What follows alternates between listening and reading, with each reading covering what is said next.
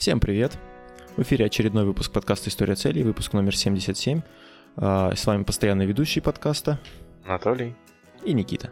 Всем привет. Сегодня у нас очень такая сложная тема и, ну, очень, на мой взгляд, интересная. А, мы поговорим сегодня о такой теории, как антихрупкость. А, автор теории Насим Талиб, у него есть, э, соответственно, одноименная книга.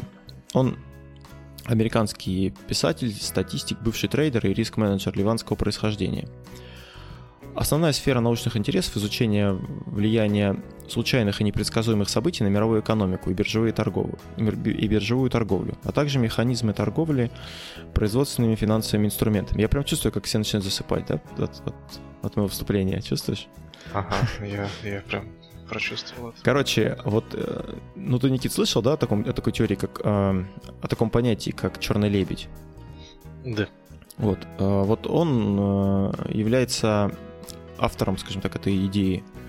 То есть черный лебедь это одна из таких случайностей, которую невозможно предусмотреть в полном объеме. Ну вот, например, текущая пандемия коронавируса, да, это как бы один из черных лебедей, который произошел. Они бывают достаточно редко, но метко. Но сегодня мы не о черных лебедях будем говорить, а немножко о другом.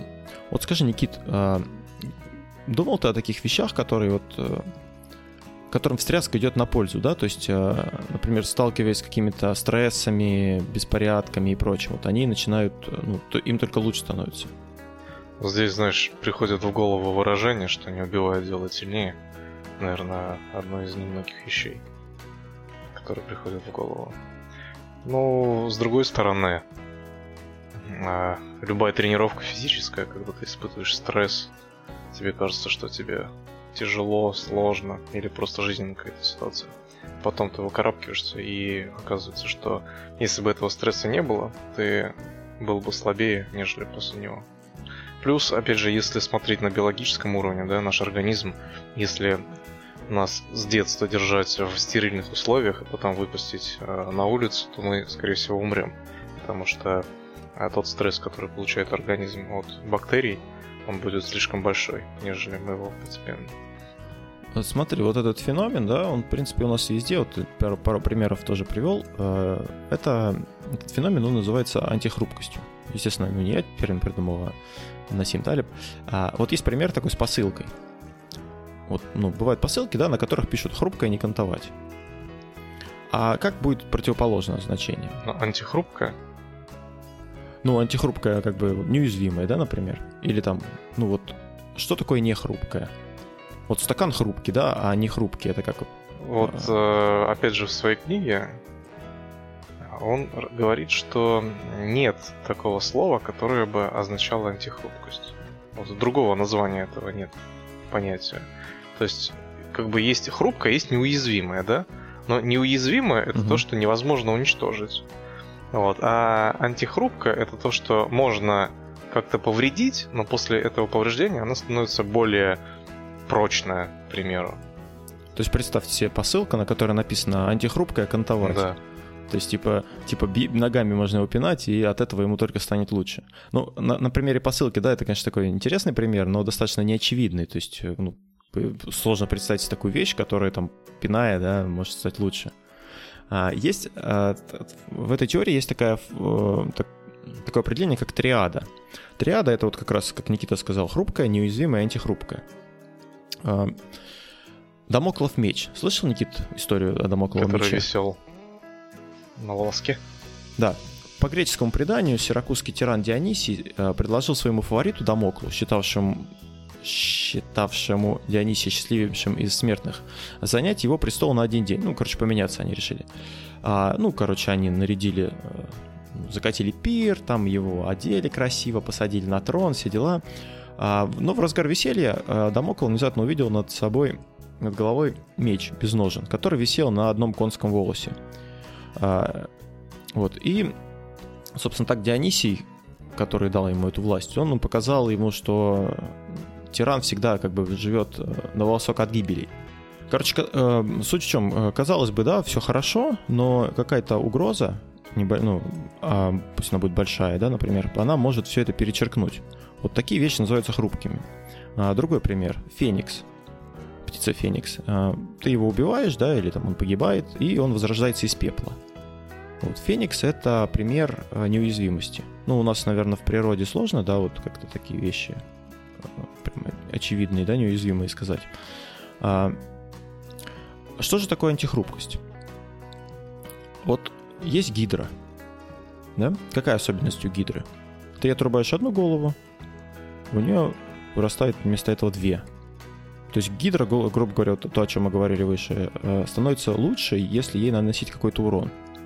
Вот это пример антихрупкости. Конечно, ну, гидра не существует, да, в природе. По крайней мере, или существует. Я не слышал. Такая метафора. Да. А, как бы хотелось бы какие-то, какую-то информацию из э, реальной жизни. Ну, вот я же да? тебе сказал, что, к примеру, э, болезнь, тот же грипп, да? Вот. Для того, чтобы э, не заразиться гриппом, тебе прививают вакцину. Или какой-нибудь столбняк, как раньше прививали, да? Укол от столбняка. Ну вот, Вакцина. да, вот яд, например. Или яд, да, к примеру, яд. Вот с, был такой чувак, э, Митридат IV. Он э, скрывался после убийства отца и берегся от отравления. Он очень боялся, что его отравят. И постепенно он принимал э, внутрь ну, дозы веществ э, ядовитых. Ну, постепенно увеличивая дозу. То есть по чуть-чуть начинал, начинал принимать по чуть-чуть и постепенно увеличивал. Э, и, собственно, из-за этого он ну, стал, по сути, то есть принимая ну, по сути, яд, да, по сути, урон нанося себе, он становился более закаленным от этого и более антихрупким. А, правда, потом а, с ним это сыграло злую шутку, и он пытался покончить жизнь самоубийством, но никак не мог отравить себя, потому что слишком хорошо натренировал свой организм. В итоге его пришлось попросить своего военачальника заколоть его. Информация, да? Информация, она тоже антихрупка в какой-то мере. А, вот как сделать, инфор... как сделать так, чтобы об информации узнали лучше всего? Есть какая-то, например, какая-то новость, да? А, какая-то там, я не знаю, ну, такая скандальная новость, да? А, очень часто СМИ, особенно у нас в стране, пытаются ее скрыть. А, и как только они скрывают, начинают скрывать эту информацию, она становится более известной. Ну, то есть больше людей хотят ее узнать, и она становится более популярной. А, например, хитроумные венецианцы, они знали, как распространять информацию под видом секрета. То есть они подходят к кому-нибудь, ну, можно, в принципе, такой инструмент, э, эксперимент провести. Подходишь к кому-нибудь и говоришь, типа, пс, вот есть такая информация, но только никому не говори, это тайна. Вот. И чем вы больше будете настаивать на том, что это секретная информация, тем больше она распространится. Также Бальзак писал о том, что актрисы платили журналистам, э, чтобы те э, отзывались о них хорошо. Но самые хитрые, они заказывали плохие отзывы, понимая, что плохие отзывы, они всегда интереснее. То есть, если ты ну, если какая-то информация есть, лучше всего, ну, как это говорится, да, черный пиар это лучший пиар. Ну, вот, собственно, тут можно вот. понять, почему желтую прессу еще не прикрыли. Есть такой эффект, э, эффект Барбары Стрейзен. Слышал Я такую песню слышал. Голостяна. Ну, песня понятная. Ну, вот есть такой реальный эффект. Я, честно говоря, истоков не знаю, я так понимаю, был связан с Барбарой Стрейзенд, но суть заключается в том, что человек или правительство, не знаю, как он пытается, как только он пытается скрыть какую-то информацию, которая уже просочилась в интернет, да, которая как-то стала ну, то есть пытается удалить ее там откуда-нибудь, не знаю, а она начинает, ну, ее популярность и известность э, начинает расти просто с, э, ну, очень быстрее. Очень много таких моментов есть, когда пытались что-то запретить, и это становилось, ну, как бы триггером того, что, о, это надо почитать. Там, да? А, есть еще такая вещь, как э, э, репутация. А, вот кто более, по твой, на твой взгляд, Никит, э, э, хрупок? А, тот, кто, ну вот, например, э, менеджер среднего звена, да, какой-нибудь корпорации, или там, я не знаю, какой-нибудь руководитель отдела, а, либо, скажем, рабочий настройки или водитель такси. С точки зрения репутации, кто более антихрупкий? Ну, более хрупкий, мне кажется, менеджер среднего звена, а менее хрупкий, мне кажется, все-таки строитель или м- таксист. А, почему? Ну, потому что строитель, но кто заметит, там, если он что-то накосячит, никто, в принципе, ничего не узнает, и его а, а, он как работал, так и работает. Даже если провинится, да, ну, там, штраф ему выпишут, то есть, если это никак не повлияет на его репутацию. А, к примеру, менеджер, а, у которого работа связана именно с поиском клиентов, допустим, да, вот, и если у тебя репутация плохая, то к тебе клиенты идти не будут. А если репутация хорошая, то, соответственно, у тебя будет больше клиентов. То есть твои, твои интересы напрямую зависят именно от твоей репутации. Ну да, то есть антихрупкость, она, по сути, делает тебя уязвимым вот к таким вещам, как репутация, там, э, информация и прочее. То есть э, э, все живое также, оно антихрупко, но до определенного предела. Э, вот если сравнить, да, органическое сложное и механическое несложное, то у них есть вещи, ну, такие моменты, в которых понятно, что органическое, оно более антихрупко. Например, а, кухонный комбайн, да, или там стол, он в конечном итоге изнашивается, и он не может сам по себе восстановиться. А, например, э, ну там, я не знаю, переломанная рука, да, она может сама восстановиться. А, и в этом плане, или там джинсы старые, да, то есть они, они вроде как еще ничего выглядят, но уже у них э, ну, материал как бы изнашивается, и они становятся не очень. А если сравнивать э, по характеристикам, да, то вот механическое, оно нуждается в постоянном ремонте и уходе, а органическое, оно само восстанавливается. Механическое ненавидит случайности. Ну, например, ты положил там куда-нибудь, э, не знаю, в блендер или куда-нибудь, ну, в какой-нибудь такой инструмент, то, что там не должно быть, да, и все, писец. А органическое, оно, наоборот, любит случайности в некоторых небольших вариациях. А механическое не нуждается в восстановлении, органическое, соответственно, нуждается ну и так далее, в принципе. На чем еще можно рассмотреть? Вот э, иностранные языки, да? Как об иностранных языках э, говорит Наси, Насим Талиб. Как мы учим иностранные языки, да, Никит? Ну, повторяем в школе, да, вот э, там, типа, сейчас много очень онлайн-курсов, когда ты сидишь с, э, там даже с носителем языка и разговариваешь. А, на твой взгляд, вот какой лучший самый способ вы, выучить язык? Мне кажется, поехать в ту страну, где общаются на этом языке. Причем, да, причем попасть в такую желательную обстановку, Среду, когда да. ты, ну, когда ты просто не можешь, ну, говорить по другому языке. Не условно какой-нибудь, там, я не знаю, Турцию или куда-нибудь, где там, ну, ну прям в Канаду. с тобой разговаривают. Да, ну в Канаду или в какую-нибудь там деревушку. Вот если в Турцию, например, ты хочешь учить турецкий язык, ты можешь поехать в какой-нибудь там не курортный город, да, а в такое место, где... Не знаю русского языка или английского. Да, не знаю русского вообще, то есть понятия не имеет. А вот интересная история была. Некто Чет, Чет Гарсия, он улучшил свой русский, когда его вынудили остаться на карантине в московской больнице. А, и в итоге Чет, этот, который... Ну, они, короче, план был такой, что у него как-то деньги хотели вымогать или что-то такое, я не знаю. А, но смысл в том, что Чет, он едва поговорил по-русски. Он был вынужден читать Толстого в оригинале и узнал много новых слов. То есть э, лучший способ выучить язык, да, это поехать, ну, как мы сказали. А, про цели и планы тоже интересно говорится. Вот, э, то есть э, антихрупкость предполагает, что в принципе планирование это, ну, то есть если у тебя есть строго распланированный день, да, условно говоря, то ты, э, ну, если твои планы рушатся, то ты можешь там, я не знаю, оказаться на грани там срыва там или еще что-нибудь, какой-нибудь там, а, ну, короче, плохо все может случиться, да? То есть ты очень подвержен тому, что ты привязан к своим планам.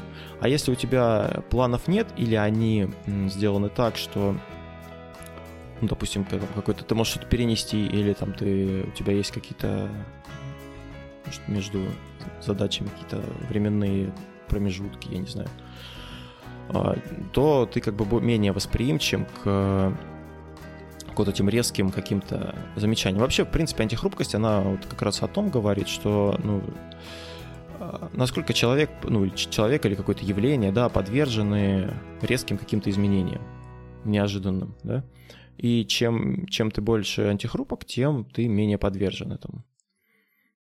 А вот не зря, когда планы да, составляют, ну, многие люди, тоже, э, такие, кто там повернут на этом, они обычно ставят ну, промежутки между этим, да? То есть одна задача, там, час промежуток, другая задача, ну, условно я говорю. Потому что, ну, может что-то пойти не так, да, всегда, и должно быть какой-то какой-то между, между этими делами все время. Так, а еще интересная такая мысль, да, о том, что, ну, возьмем какую-нибудь систему, да, например, ресторанный бизнес. Антихрупкость, вот ресторанный бизнес — это идеальная антихрупкая система. То есть сама система ресторанных бизнесов, она очень антихрупка, потому что, ну, если один ресторан обанкротится, да, то с самой системой ничего не случится. По большому счету она его может не заметить, да. А, но сами по себе рестораны, они очень хрупкие. То есть что-то случилось, они могут закрыть. Вот сейчас случилось, да, пандемия. Э, закрылись рестораны. Все, половину закрылось из них, потому что они не готовы к этой, к этой ситуации. А, и вот антихрупкость, она возникает за счет хрупкости другого. То есть антихрупкая система, она возникла из-за того, что каждый элемент этой хрупкости, он сам по себе, э, каждый элемент этой системы, он сам по себе хрупок. Понятно пока что я говорю, Никит? Или так? Бредовенько. Я уже подзасыпаю. Подзасыпаешь? После трудового дня. Я веду себя не антихрупко. Ну, ты просто молчишь, поэтому, видишь, э, если бы ты говорил, я бы тоже просто пришел, достаточно такой замученный, уставший, сейчас начал говорить. И, Взбодрился, да? Да. Вот, ну, наверное, вот на том моменте, о котором ты сейчас сказал, я перестал слушать книгу. Угу. Вот, что там дальше было, расскажи мне. Что, что в итоге? В итоге, ну, я не знаю, в принципе, все рассказать, наверное, сегодня не успеем, ну, потому что... На самом деле, я закончил на этапе перечисления, а, что является хрупким, что является а, неуязвимым. Ну, вот mm это там, где список. А, ну вот ошибки, да, как, относ, как относятся, как, как э, с точки зрения антихрупкости ошибки работают? Ошибки чьи? А, ошибки, ну, ошибки как, ну, чьи-то, смотря о чем мы говорим, да, вот, например... На тебя эти ошибки э... влияют или как влияют ошибки на систему? На систему. Вот, например, мы говорим о, самолет, о самолетах, да, о, как это называется, господи, авиация, вот, точно. А, почему у нас, собственно, ну, после каждой ошибки, да, ошибка это не повод э, там паниковать или что-то делать, это сигнал, это сигнал и это информация. То есть ошибку надо воспринимать как информацию. А, например, э, упал самолет, да? Погибли люди. Э, почему, собственно, самолетов падает мало? И, и, потому что каждая следующая авиакатастрофа, она э, учитывает в себе все ошибки, которые были до этого. Интересная теория, ее предложил, ну, точнее, не теория, а рассуждение, да, предложил историк и э, инженер, и историк инженерного дела Генри Петровский. Не знаю, правильно, правильно. Вот такая прикольная мысль. Смотри, если бы Титаник не попал в... Ну, не налетел на айсберг, да, то что бы произошло тогда? А Титаник, ну, на тот момент он был самым крупным кораблем в мире, да, лайнером. Соответственно, если бы он не попал на напоролся на айсберг, то что бы было? Э, начали бы строить более крупные еще корабли, да? Все больше и больше, типа, ну что, Титаник есть, надо построить кому-то еще больше. И в какой-то момент, э, скорее всего, э, этот корабль, который был бы, ну пусть там в два раза больше Титаника, он бы тоже как-то, ну, куда-нибудь налетел, условно, на какой-то камень там, я не знаю. Потому что после Титаника, насколько я знаю, ну, перестало вот это, ну, не стали больше строить такие крупные корабли. И урон в среднем, да, он был бы гораздо сильнее, гораздо ну, масштабнее, больше людей бы погибло и прочее. Если бы вот условный какой-то корабль, который был, стал больше Титаника, он бы погиб. Э, поэтому, ну, вот эти ошибки, ну, мы называем ошибками, да, не просто там человек там опечатку сделал или что-то такое, а вот, ну, какие-то такие, даже ошибка может быть, ну, условно, падение самолета, да, там, или вот ну, гибель Титаника, это тоже такая условная ошибка, да, в кавычках. Но из них можно сделать правильный вывод, и, соответственно, из-за этого может очень многое поменяться. А, интересный момент по поводу вот стабильности, да, как, э, ну, многие люди, условно, а, ищут стабильную работу, да, то есть стабильно, ну вот как сейчас я там, да, условно, я все время говорю условно? Эм, э, ну, некоторые люди, например, я, вот, я устроился на работу, в которой стабильная зарплата. То есть я работаю, ну, практически на, там, на государство, э, мне платят стабильно и прочее. Вот возьмем пример, да, ну, не будем брать какие-то конкретные. Возьмем гипотетических братьев-близнецов, э, которые живут в Лондоне сейчас. Джон и Джордж, да? Один из них, Джон, он, значит, работает в крупном банке, у него стабильная зарплата, э, ну, все там, типа э, соцпакет. Ну, это все хорошо. А его, да, а его брат, он э, занимается водителем такси, водит такси. А, доход у них, если брать на промежутке на каком-то большом, примерно, ну, примерно один и тот же. Ну, чуть-чуть, может, меньше у Джона, у Джорджа, да, у таксиста. А, но вот случается какое-то потрясение, да, кризис. Э, Джорджа, у, у банкира, соответственно, все, его могут уволить, или там у него перестанет, ну, резко падает э, нагрузка там или еще что-то. А он, ну, все, короче, у него, он там увольняют его, я не знаю, у него там нет денег, у него там была ипотека, условно говоря, то, то все, вот. А при этом Джордж, он, он таксист он как бы в среднем, ну да, он где-то просел, но в среднем у него были и плохие дни, да, и хорошие дни были, и периоды какие-то плохие. В среднем он к этому готов. А, поэтому, ну, вот этот стресс, который возникает, он влияет на таксиста в меньшей степени, чем на какого-то банкира. Вот такая, ну, как бы... Ну или ну, не парадоксальная, не парадоксальная мысль, да? Ну, странно, как и... это все звучит с одной стороны. Ну, или если сравнить, к примеру, людей, которые могут работать удаленно и не могут работать удаленно, да? В наших, нашей mm-hmm. ситуации сейчас. Те, кто не может работать удаленно, естественно, он может потерять работу. А те, кто может, а, подразумевают его работу удаленная, труд, да, какой-то, то, соответственно, работу, в принципе, не потеряешь. Можно даже, наоборот, больше заработать если на этом сконцентрируешься. Ну да, да. А как, как, еще... как на это да. вообще антихрупкость влияет? А, на что? Ну, вот на то, что, ту ситуацию, которую мы с тобой обсудили. Как на это влияет антихрупкость? Ну, опять же, антихрупкость, она складывается тогда, когда ты при большом... То есть как получается? Когда тебя, ну, какие-то не сильные, да, на тебя стрессы. Ну, влияют.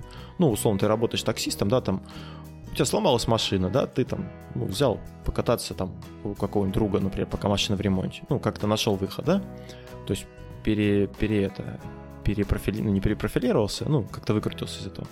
А какой-то еще там у тебя что-то случилось, там забастовка таксистов или там, я не знаю, э, еще что-то что там надо сделать. Ну, то есть такие мелкие какие-то вещи. И он это, ну, за счет этого у него увеличивается антихрупкость. Как только случается какой-то большой, большая какая-то проблема, то есть вот все это время, когда таксисты были, да, мелкие проблемы, у банкира вообще никаких проблем. Он в шоколаде все время.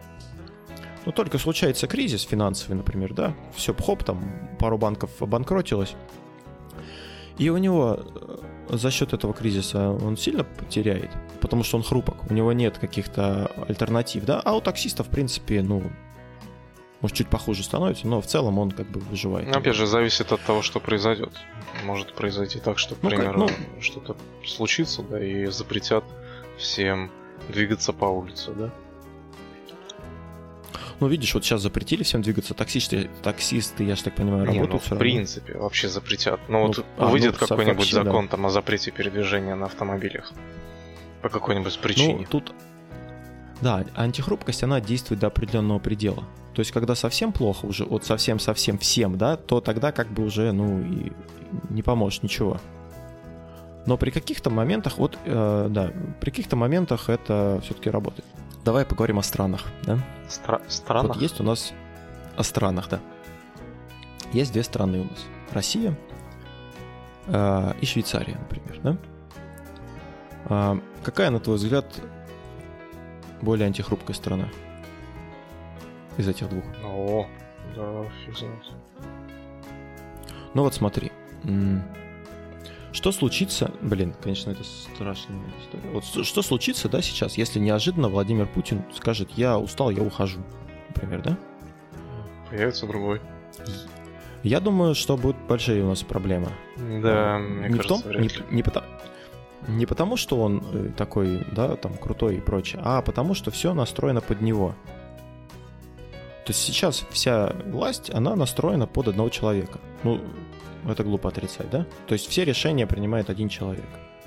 Если этот человек, с этим человеком что-то случается, ну, условно говоря, вот у нас с тобой коллега, э, мой бывший, да, твой текущий, который часто говорит, представьте, что меня собьет автобус. Вот он начальник отдела. Он говорит, представьте, что меня собьет автобус. Я не смогу прийти и помочь вам. Что вы будете делать?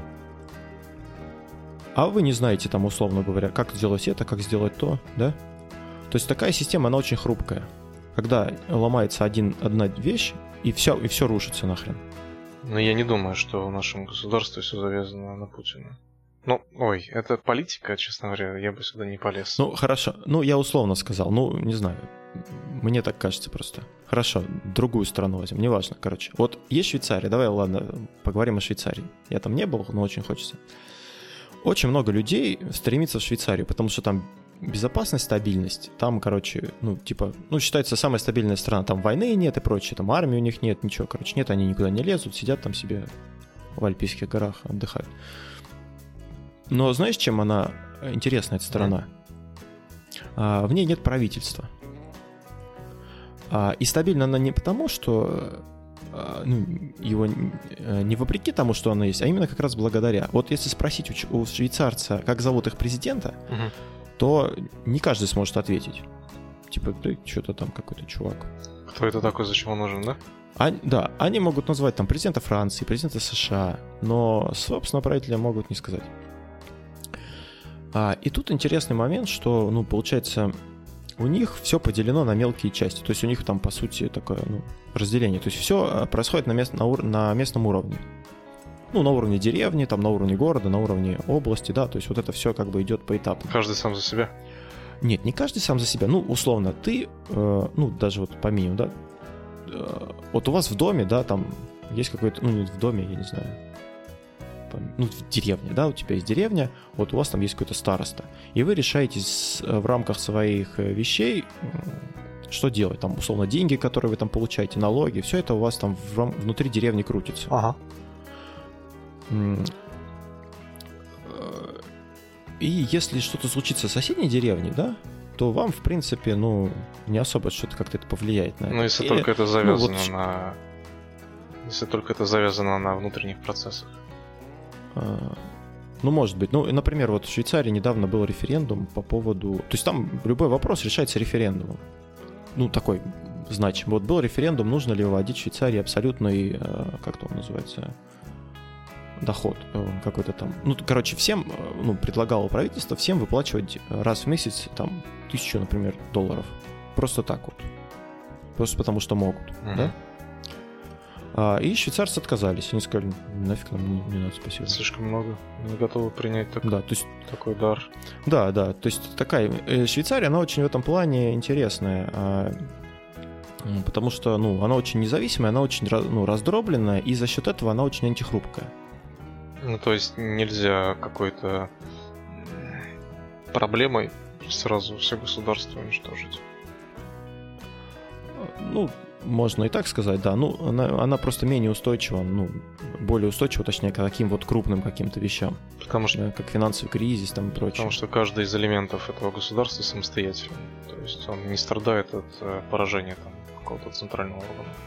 Интересно. Вот еще интересная тема — это прокрастинация. Мы с тобой уже разговаривали об этом, да? Мы с тобой говорили, что прокрастинация — это плохо, да? Ну, типа, нельзя прокрастинировать, и надо как бы находить причину, э, стараться ее побороть, да, там, и, ну, вкалывать. А вот э, согласно антихрупкости, прокрастинация — это, ну, это неплохо. Почему? А, а, считает, ну, немногие понимают, что прокрастинация это наша естественная защита. А, Пусть все идет своим чередом и упражняется в антихрупкости. Медлительность э, исходит из экологической и, или природной мудрости и не всегда плоха. А, То есть, типа, тот, кто прокрастинирует, защищает себя от переутомления? Ну, допустим, вот э, если какая-то совсем, то есть как прокрастинация работает, да, она, э, ну, тебе надо что-то сделать, да, ну, такая, вот, например, к врачу сходить, там, да, к зубному или куда-то, ну, не к зубному даже, да, ну, такой какой-нибудь, что-нибудь у тебя болит. Хотя вот мы говорили о том, что, да, типа, если болит, надо идти к врачу. Ну, болит у тебя, например, нога. И ты такой, блин, надо к врачу сходить, но что-то как-то мне, мне не хочется, да? А, и потом, как бы, время проходит, и у тебя, ну, она у тебя проходит, да? То есть, по сути, у тебя, э, ну, как бы само все проходит. А прокрастинация, она как, ну, вот э, так она работает. Но, например, у тебя есть какое-то срочное дело, ну, не срочное дело, приходит там какой-нибудь дедлайн, условно, ну, или там надо тебе э, написать какой-нибудь отчет, да, и рано или поздно ты все равно садишься и пишешь его, потому что, ну, она у тебя отключается, когда, типа, ты уже, ну, уже такое время приходит. Поджимает. А, поджимает, да. Так, сейчас я тут... В общем, это такая вещь, ну, интересная. Я не знаю даже, насколько это правильная, неправильная мысль. Ну, тут как бы нашим слушателям самим решать, да? Вообще психологи считают, ну и многие специалисты, что прокрастинация — это болезнь, которую нужно лечить, да? А, вот, например, есть преимущество прокрастинации и в медицине, да, когда ты э, не спешишь, да, ты можешь там оградиться от каких-то ошибок. Ну вот, э, в частности, автор приводит статью, что приводит такой пример из жизни, что вот он медлил, у него была проблема со спиной, да, он медлил и ну, откладывал операцию на позвоночнике. А при этом он поехал в Альпы, да, и устраивал там пешие прогулки и тренировки. И после этого, как бы, ну, у него все прошло. То есть, как бы, с одной стороны, он отложил этот момент, да, но с другой, как бы, вылечился. А прокрастинация — это послание от нашей естественной силы воли, получаемое с помощью низкой мотивации. А значит, решить проблему можно, изменив среду так, что вам, чтобы вам не пришлось воевать с собственными побуждениями. Эм, что так. Короче, согласно антихрупкости, прокрастинация — это такое, ну, в принципе, неплохая вещь. Не знаю, насколько я доступно объяснил. Эм, Никит? Непонятно, да? Да, непонятно. Ну, в принципе-то это понятно. Просто, видишь, тут с какой стороны посмотреть. С одной стороны, если посмотреть со стороны антихрупкости, да, это, э, это окей, есть смысл в этом. А если посмотреть со стороны того, что э, прокрастинация может нанести вред, здесь уже не очень. Mm. А, вот э, не, не основоположниками, как сказать, э, прообразом, может быть, частичная прокрастинация были стойки. Кто? Слышал о таком движении? Кто? Историки? Стойки. Какие стойки? Стойки. Синека, знаешь, есть Слышал. такой, был такой, вот. Он про, про пропагандировал, не знаю, как это сказать, эм, проповедовал э, такое понятие, как стоицизм. Угу. В чем суть стоицизма? Стойки, они а, безразличны к, к судьбе, к каким-то земным благам. То есть они все переносят стоически. Ну, то есть ты потерял ты что-то, ну... Ну, фиг с ним, да? Ну, не то чтобы фиг с ним, да, но как бы... А, то есть стойко переносит. Да, вот есть стой, да, вот от этого это пошло. Угу. И вот стоицизм по Синеке — это такая антихрупкость э, по отношению к судьбе. То есть, получается, как, как бы много всяких сложных и проблемных вещей не происходило, если ты не будешь слишком сильно заморачиваться, просто будешь делать то, что минимализировало бы потери, то ты будешь счастливым человеком. Как загнул, да? Ну да, вот он, у него был курс целый, в котором он э, обучал тому, как управлять своей жизнью и использовать эмоции по назначениям. А, вот, например, одна из... Э, то есть обычно римский стоик разделял гнев и справедливое возмездие и старался не причинять вреда, о котором он впоследствии мог бы пожалеть. Провинившегося, провинившегося слугу он бил по меньшей мере через сутки после происшествия. А, у нас а, такой метод ну, может не вызывать особого доверия, но а, было такое дело, когда вот бывает точнее такое, когда ты да, в порыве гнева, ну, то есть там, я не знаю, есть разные люди, да, там есть какие-то ну, со взрывным темпераментом, то есть не дай бог ты ему что-то скажешь, или просто тебя там, я не знаю, не знаю, ребенок разозлил, или там на работе тебя разозлил начальник, и ты прям, вот ты не сдерживаешься, ты сразу ему прям такой в ответ, типа что-нибудь говоришь, да, там, или делаешь. Вот. И, как правило, ну, в таких ситуациях, когда эмоции, ну, это, возможно, сложно контролировать изначально, да, но это, по идее, этому можно как-то научиться. Когда такая ситуация возникает, ну, лучше всего как бы постараться переждать там, глубоко подышать, обдумать ситуацию, что случилось. То есть я там, э, я зол, то есть почему я зол? Потому что вот э, то-то случилось, да, что я могу для этого сделать? То есть если я, ну, какие у меня варианты, там, если я сейчас накричу, понятно, что это звучит как бы так э, странно, да, ну, типа, обычно все сразу реагируют, типа, какого хрена, да, но если так подумать, то вот, вот это отсрочка, да, она очень, в принципе, может помочь. А, интересно, есть такая штука, это стратегия штанги. В чем ее суть, да? Вот есть пример из э, финансовой сферы, да? А, тоже как бы стратегия штанги, она относится к одной стратегии антихрупкости. Вот есть инвестиции наши с тобой любимые, да? А, в чем заключается стратегия штанги? А, ты 90% своих средств кладешь в какой-то, ну, например, Э, в наличке, ну, или там, э, ну, на какой-то там, не знаю, в облигации государственные, которые там, ну, там 99%, что с ними ничего не случится, да? То есть они у тебя останутся в целости и сохранности. А 10% ты э, выкладываешь в очень рискованные, максимально прям рискованные ценные бумаги какие-то, да? А вот почему она называется стратегия штанга. То есть получается у тебя два полюса, да? На одной стороне у тебя 90% с, э, ну, такие низкорисковые, да, скажем, а 10% у тебя на другом конце штанги, они рисковые. Вот, и такая стратегия, она считается, типа, лучше так сделать, да, чем все положить вот на середину, на какую-то среднюю фигню. Потому что если средняя гавкнется, да, то ты потеряешь все. Это называется... Да. Диверсификация. Нет, ну тут тоже диверсификация. Ты можешь вложить в 10 э, таких, э, ну, все, ну, точнее, все можешь вложить в такие в средние, но, в принципе, в разные какие-то штуки. Но, в принципе, да, диверсификация, но именно с точки зрения того, что ты вот э, а, находишься на, на разных двух гранях, да? То есть у тебя mm-hmm. на одной грани самая рискованная. То есть одна грань другую перевешивает. Ну, она, получается, скорее... Их... Ну, не перевешивает, а балансирует. Да, балансирует.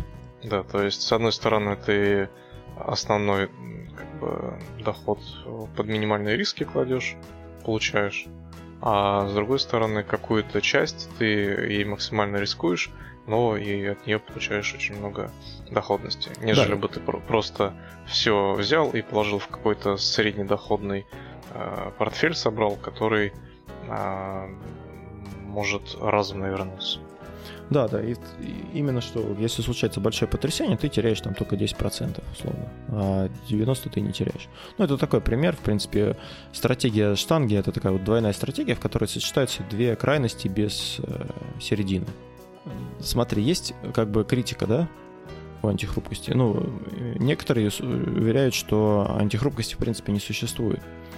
Потому что для ряда систем, э, которые подвержены ударам, стрессу там, и прочим факторам, э, она, ну, такая стратегия, то есть получение выгоды от изменчивости, она есть, но она не для всех видов изменчивости. И такие стратегии, они могут разрабатываться разрабатываться только для того, чтобы получить прибыль э, в каких-то отдельных видах, факторах стресса, но в то же время они уязвимы для других. Ну, то есть, если ты там антихруп как каким-то одним моментом, то ты можешь быть хрупок другим. И типа такого, ну, все это бред.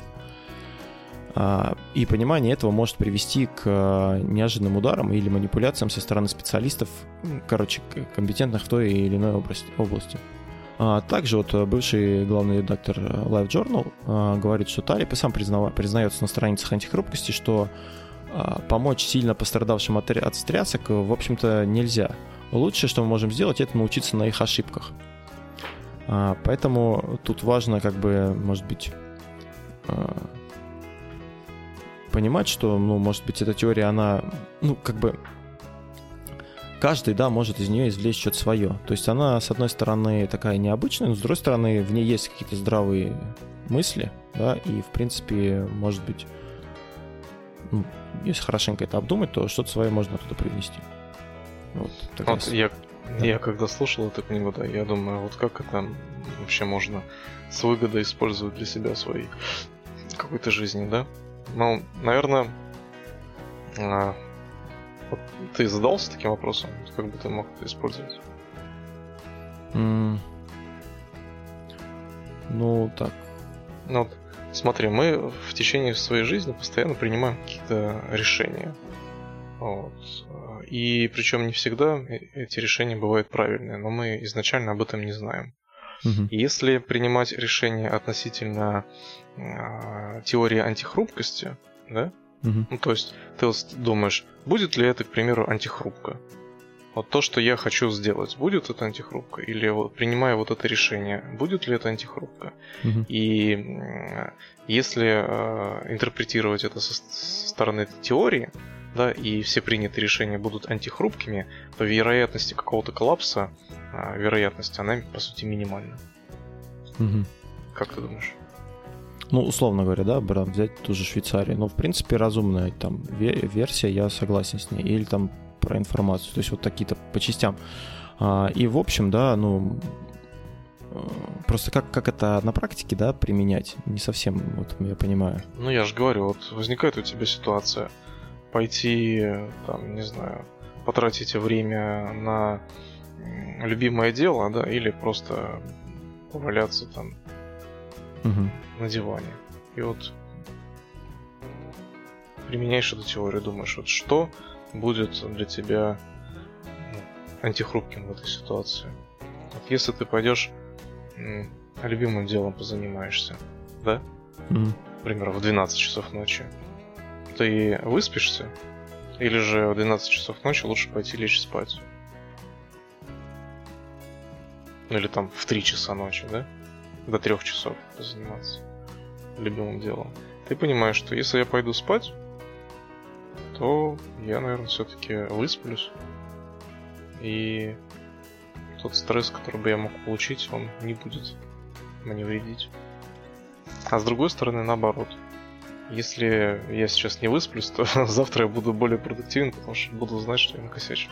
Тут, блин, mm-hmm. фиг пойми. Ну, Непонятно. Ну, да, такое, в общем, я предлагаю, что нам это... Давай на этом завершим. А, если слушателям интересно будет, то ну, мы можем потом организовать продолжение, да. А, но в целом я рекомендую прочитать эту книжку. Она, ну, там, точнее, 7 книг, да, но они не очень большие все. Ну, в целом они она достаточно объемная, но не очень большая по отдельности книжки. И такая эта теория достаточно интересная. А, вот, и на этом предлагаю завершать, потому что у меня скоро балет начнется. Ну, не конкретно О-о. у меня. Да. А, да. Так что, дорогие слушатели, спасибо вам за то, что нас прослушали. Никите спасибо, что он постарался не уснуть. Э, это, Я это, был антихрупок. Да, это был 77-й выпуск подкаста «История целей». И с вами были постоянные ведущие подкаста. Супер антихрупкий Анатолий. И Никита. Все еще достаточно. И, не, и неуязвимый Никита. Неуязвимый Никита, да. Все, всем пока-пока.